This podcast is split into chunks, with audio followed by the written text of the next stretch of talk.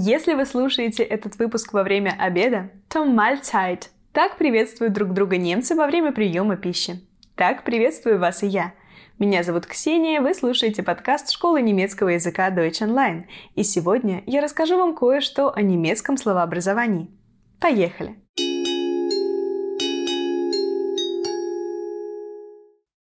Это очень важная тема для тех, кто учит немецкий язык, ведь зная, как образуются слова, гораздо проще ориентироваться в языке и интуитивно понимать его. Есть четыре основных способа производства новых слов в немецком языке. Первый – через добавление приставки. Он также называется префиксация. Второй – через добавление суффикса, он же суффиксация.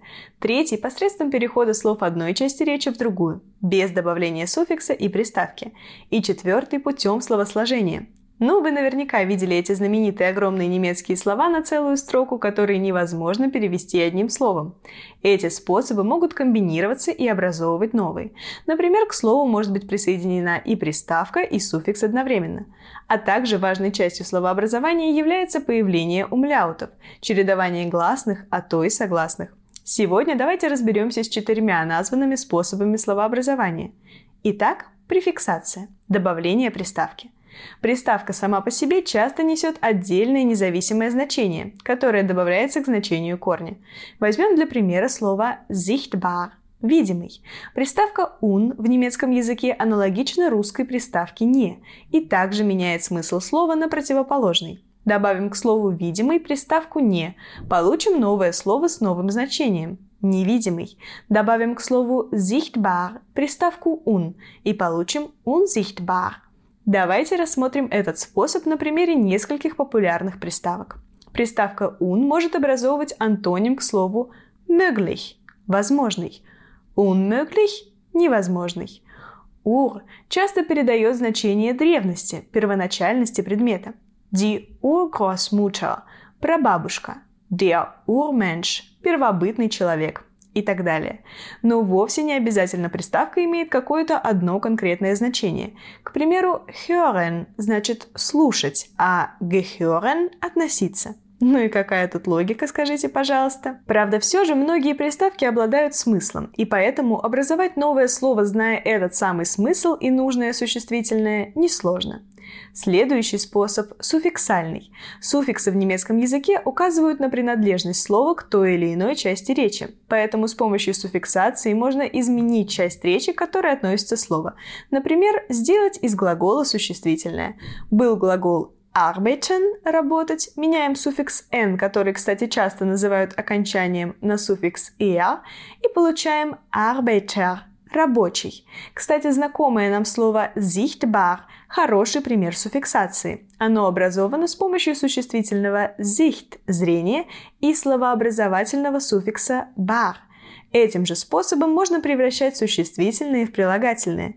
Было имя существительное die Vorsicht – осторожность, добавляем суффикс «ик», получаем имя прилагательное vorsichtig – осторожный.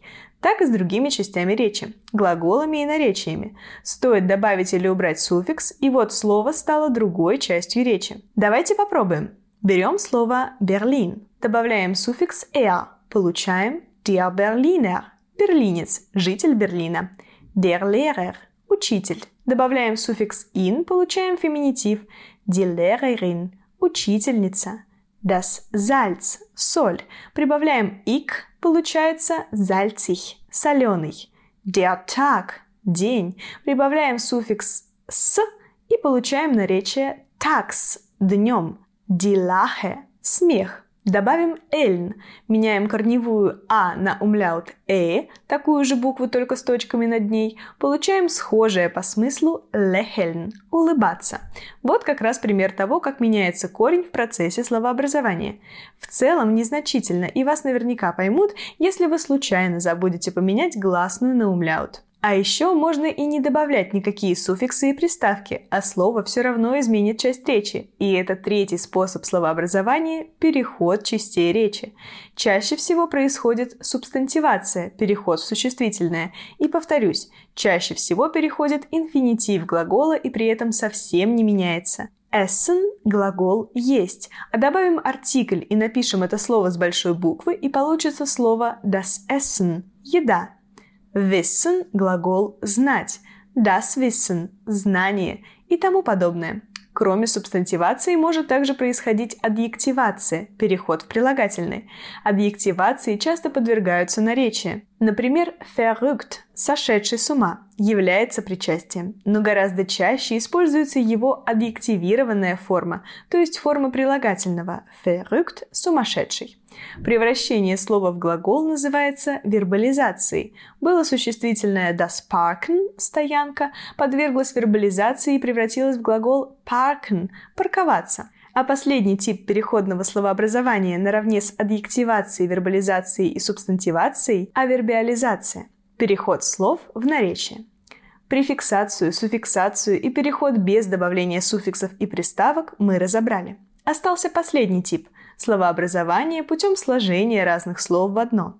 Der Tischtennis – настольный теннис. Это сочетание слов der Tisch – стол и der Tennis – теннис. Der Mitarbeiter – сотрудник. Предлог mit – с и уже знакомый нам Arbeiter – работник. Der Maschinenbauingenieur – инженер-механик, а дословно инженер машиностроения. Die Maschine – машина. Der Bau – строительство. Der Ingenieur – инженер. Вот они, составные слова. Кстати, по-немецки они называются zusammengesetzte Wörter или просто Komposita. В таких словах, как вы уже догадались, есть минимум два корня. Его род определяется по последнему корню.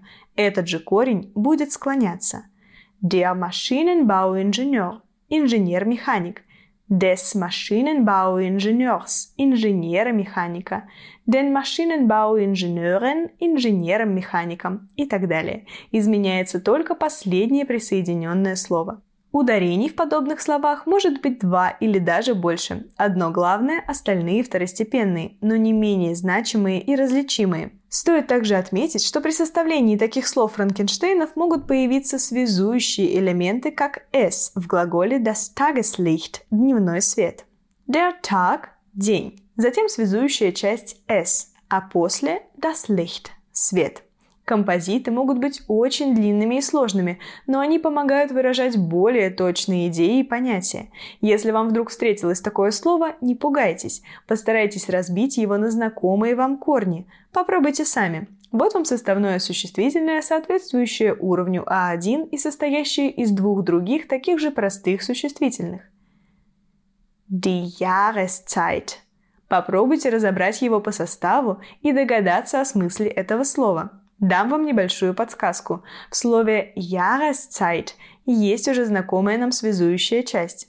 Правильный ответ я дам в самом конце выпуска. Вам может показаться, что все, что я сегодня вам рассказала, вообще никакой пользы не принесло. Но на самом деле это не так, поверьте. Понимание структуры языка, морфем, умение отличить одну часть речи от другой просто необходимо для освоения языка. На всякий случай напомню, что морфемы – это как раз префиксы, суффиксы, корни и окончания. Значение основ словообразования позволит вам легче запоминать новые слова, составлять их самостоятельно из уже известных частей, а также поможет интуитивно понимать значение слов, которые ранее не были вами изучены. Освоение правил словообразования является важной частью изучения немецкого языка и может значительно облегчить вам процесс обучения. И на этом мы сегодня закончим. Подписывайтесь на подкаст школы немецкого языка Deutsch Online. Меня зовут Ксения, и вот вам обещанный правильный ответ. Die Jahreszeit значит время года. Tschüss! Пока!